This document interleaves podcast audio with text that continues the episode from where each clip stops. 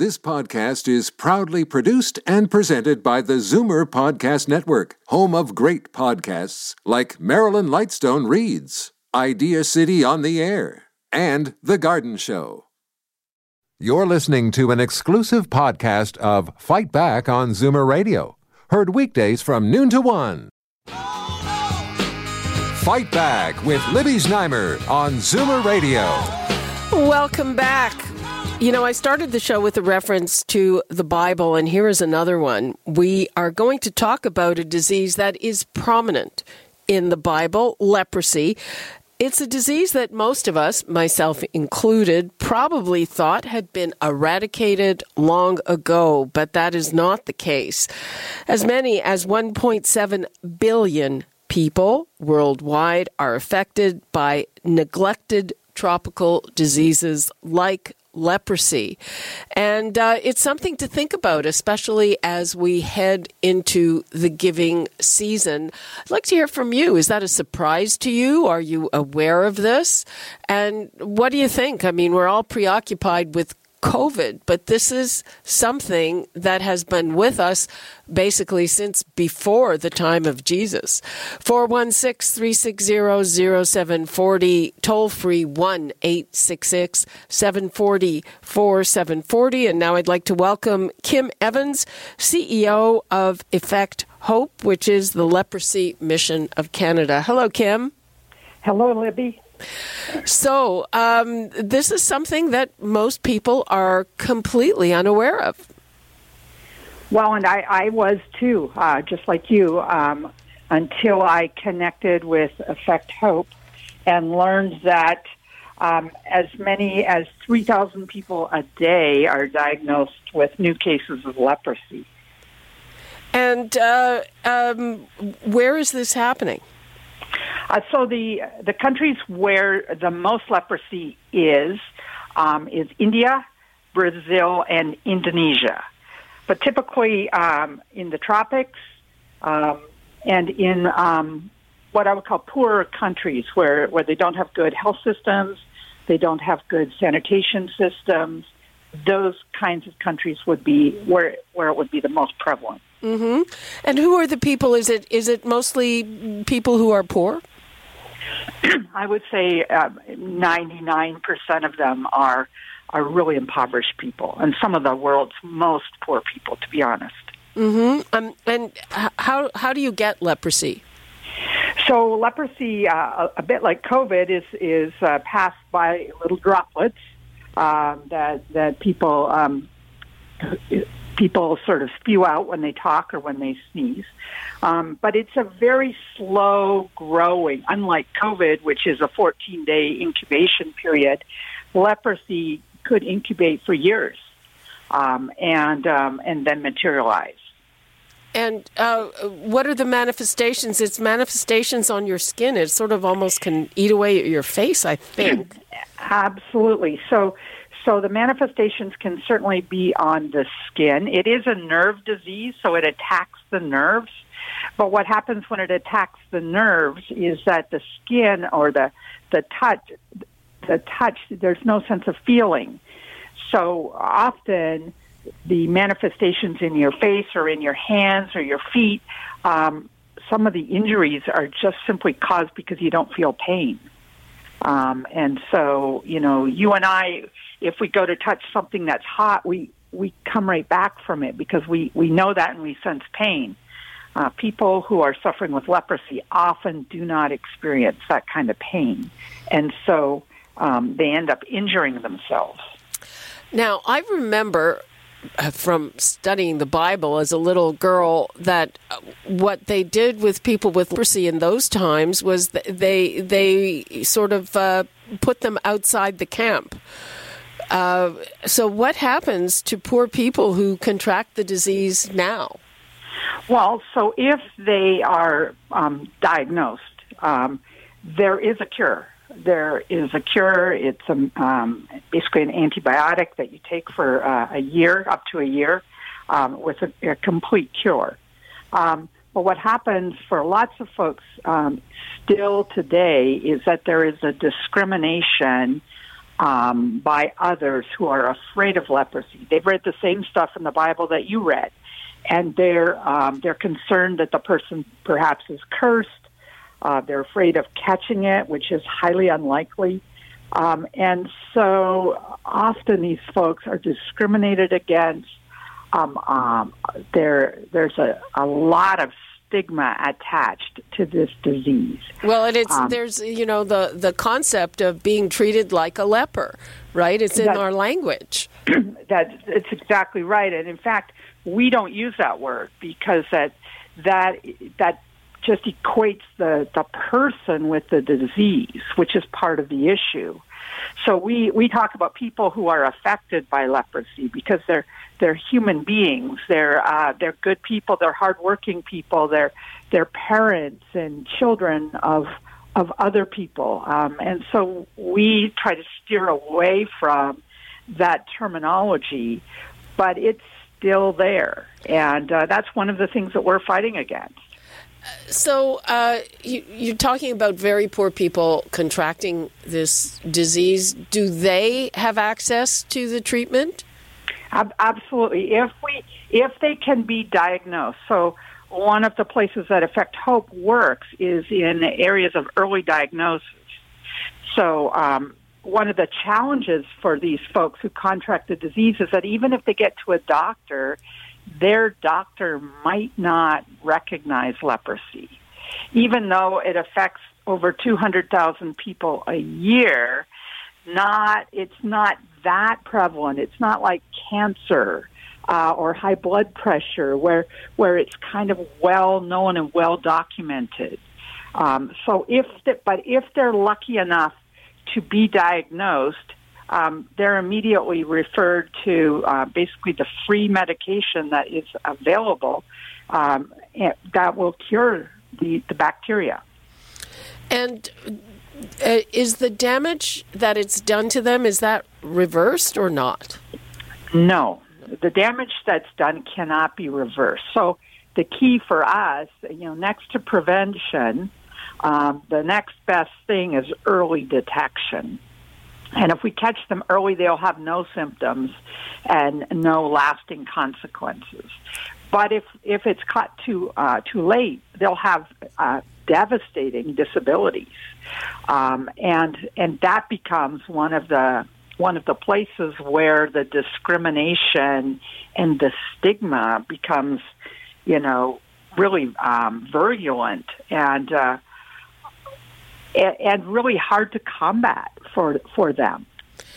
Okay, we've got to take a break. Let me give the numbers out before we go to break. We're talking about leprosy and the fact that it is not eradicated, that it is still with us, and it, it affects many, many people around the world, along with other uh, untreated and, and little recognized tropical diseases. Uh, so, what do you think? Is this a surprise to you? And uh, what do you think about, uh, you know, should we support those people. 416 360 0740, toll free 1 866 740 4740. And we will be back with more from Kim Evans after the break. You're listening to an exclusive podcast of Fight Back on Zoomer Radio, heard weekdays from noon to 1. Fight Back with Libby Znaimer on Zoomer Radio. Welcome back. I am talking to Kim Evans. We're talking about leprosy, which is a disease that is ancient, uh, was very prominent in the Bible, but is still with us and uh, affects up to 1.7 billion people around the world, mostly poor people who live in poor countries. And Kim Evans, what led you to embrace this cause? Well, I um, I think for me, uh, I come from a, a community of faith, so I was motivated uh, to to make sure that others are treated fairly. And when I started to understand what was happening, that these diseases are preventable, that they're curable, um, and it's 2021. It's it's time for us to make a difference in the lives of these people, to see that they have access to health care.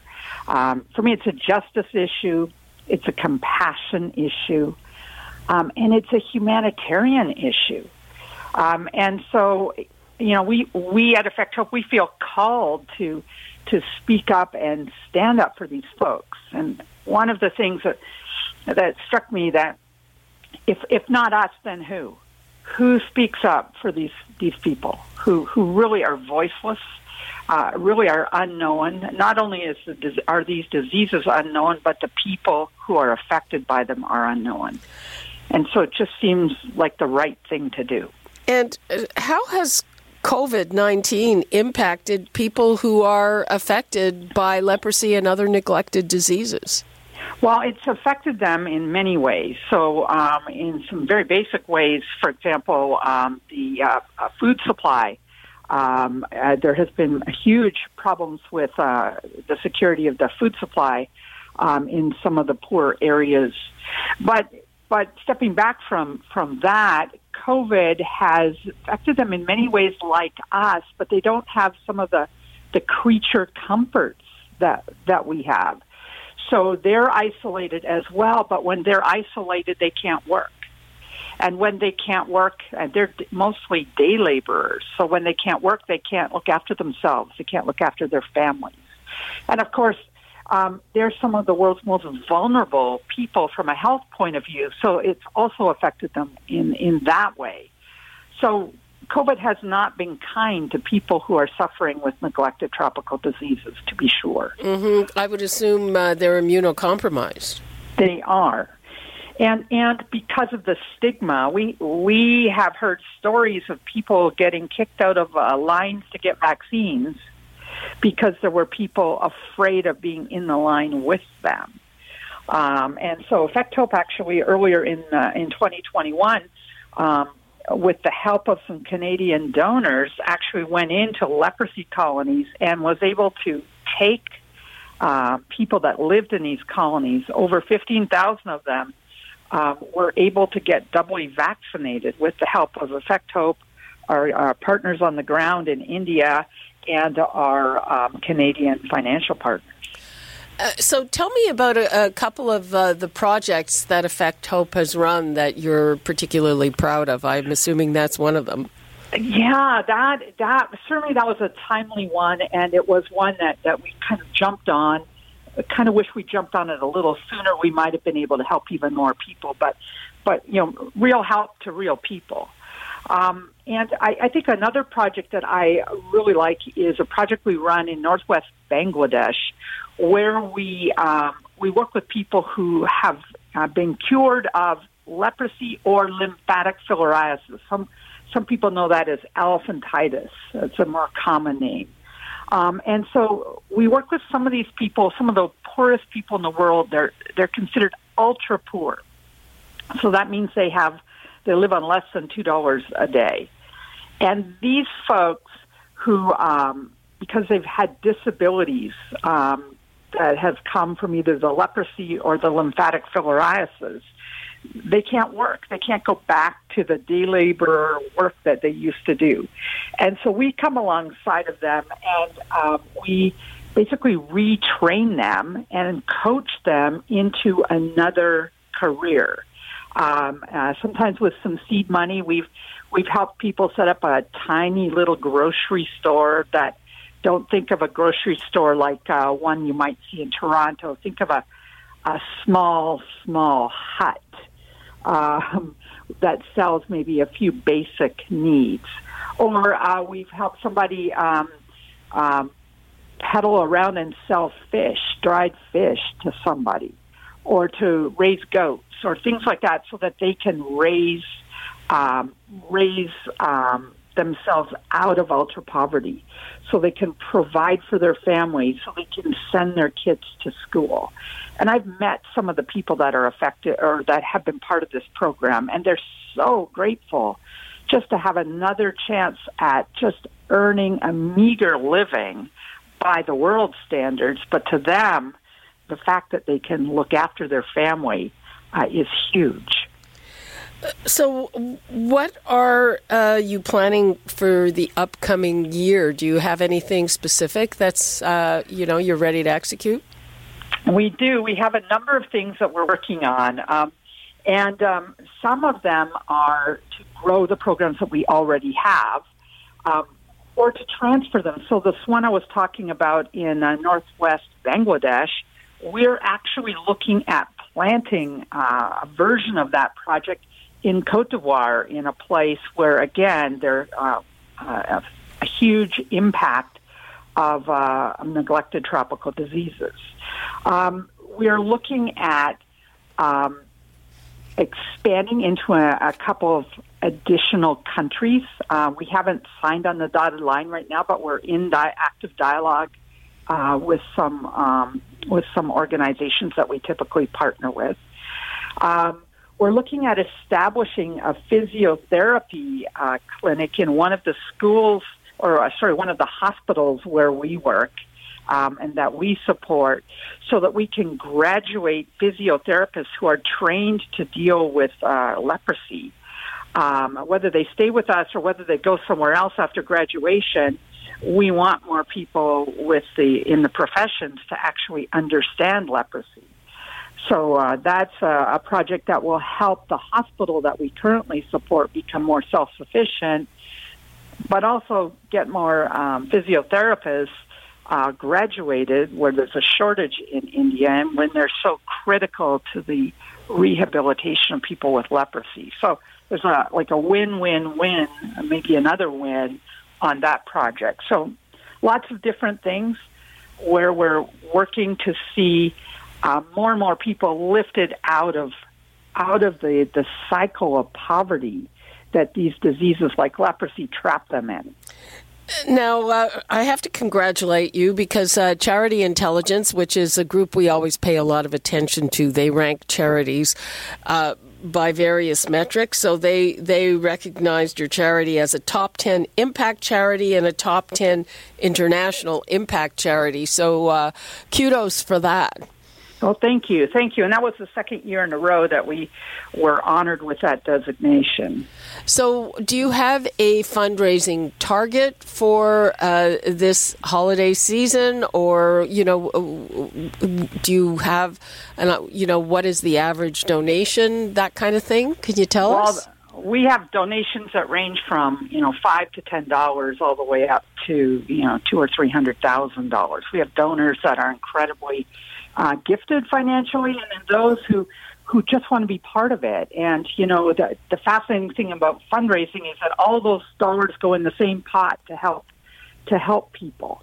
Um, so we have we have um, I, I would say we have targets for individual projects, but we're hoping that um, Canadians are as generous as they have been in the last number of years as we move into this um, this sort of final stretch of 2021.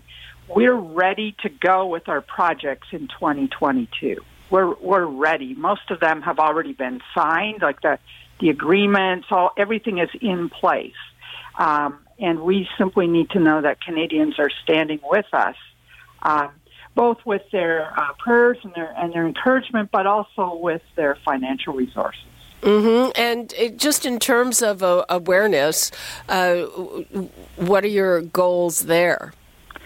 Well, uh, so there's a number of, of goals. Um, as we look at 2022, one of the things that we hope to accomplish is we would like to convince the Canadian government to sign a Kigali Declaration that espouses the, the, the worth of all human beings and the right to uh, uh, good and uh, appropriate health care, which simply is not the case. So that's a, a big um, awareness piece at the government level. Um, in terms of Canadians, we would hope that more and more Canadians would understand what is a neglected tropical disease, that they would recognize that one in five people in the world suffer from at least one of the neglected tropical diseases.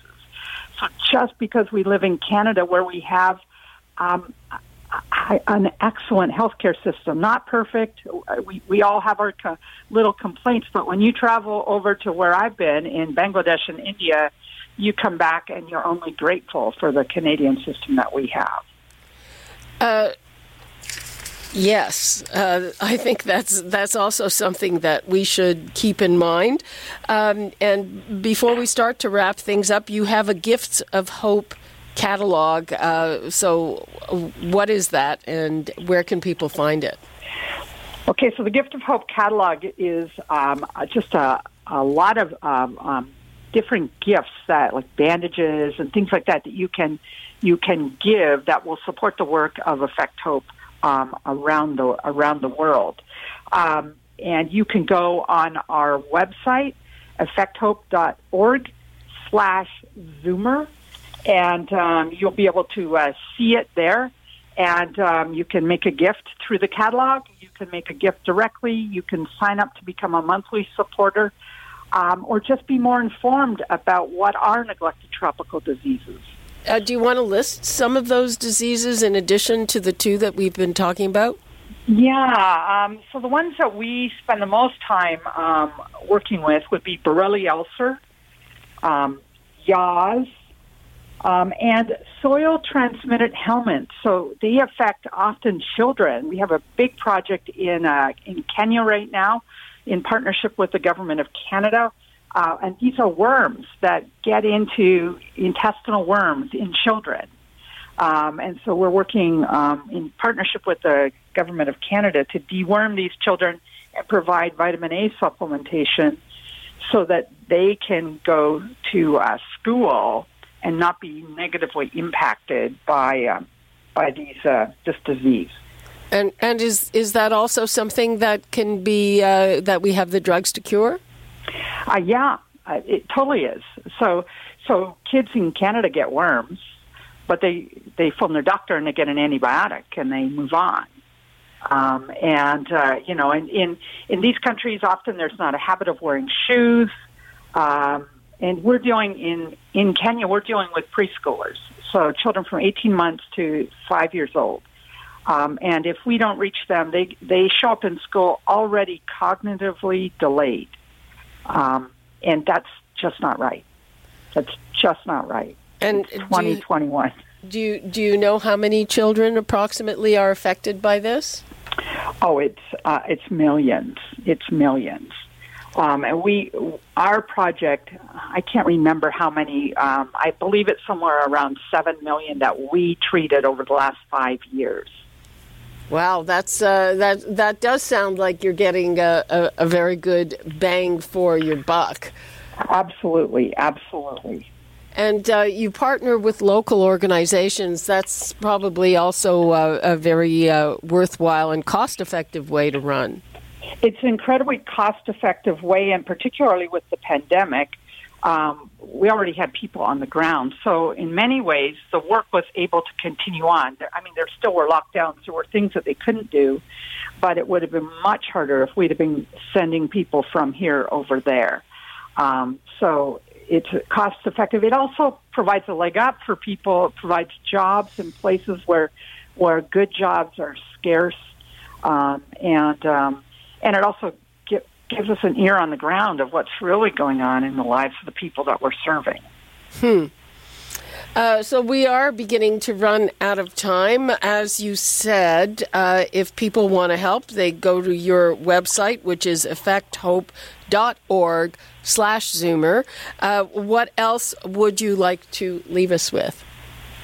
Well, I, I just would encourage people to consider um, um, and be grateful for what they have in terms of health care here in Canada and to consider how they might help someone else who isn't that fortunate um, gain the health care that they need um, this Christmas season. Hmm. Okay. Something really to think about. Thank you so much, Kim Evans of Effect Hope. You're listening to an exclusive podcast of Fight Back on Zoomer Radio heard weekdays from noon to one. You're listening to an exclusive podcast of Fight Back on Zoomer Radio, Heard weekdays from noon to one. This podcast is proudly produced and presented by the Zoomer Podcast Network, home of great podcasts like Marilyn Lightstone Reads, Idea City on the Air, and The Garden Show.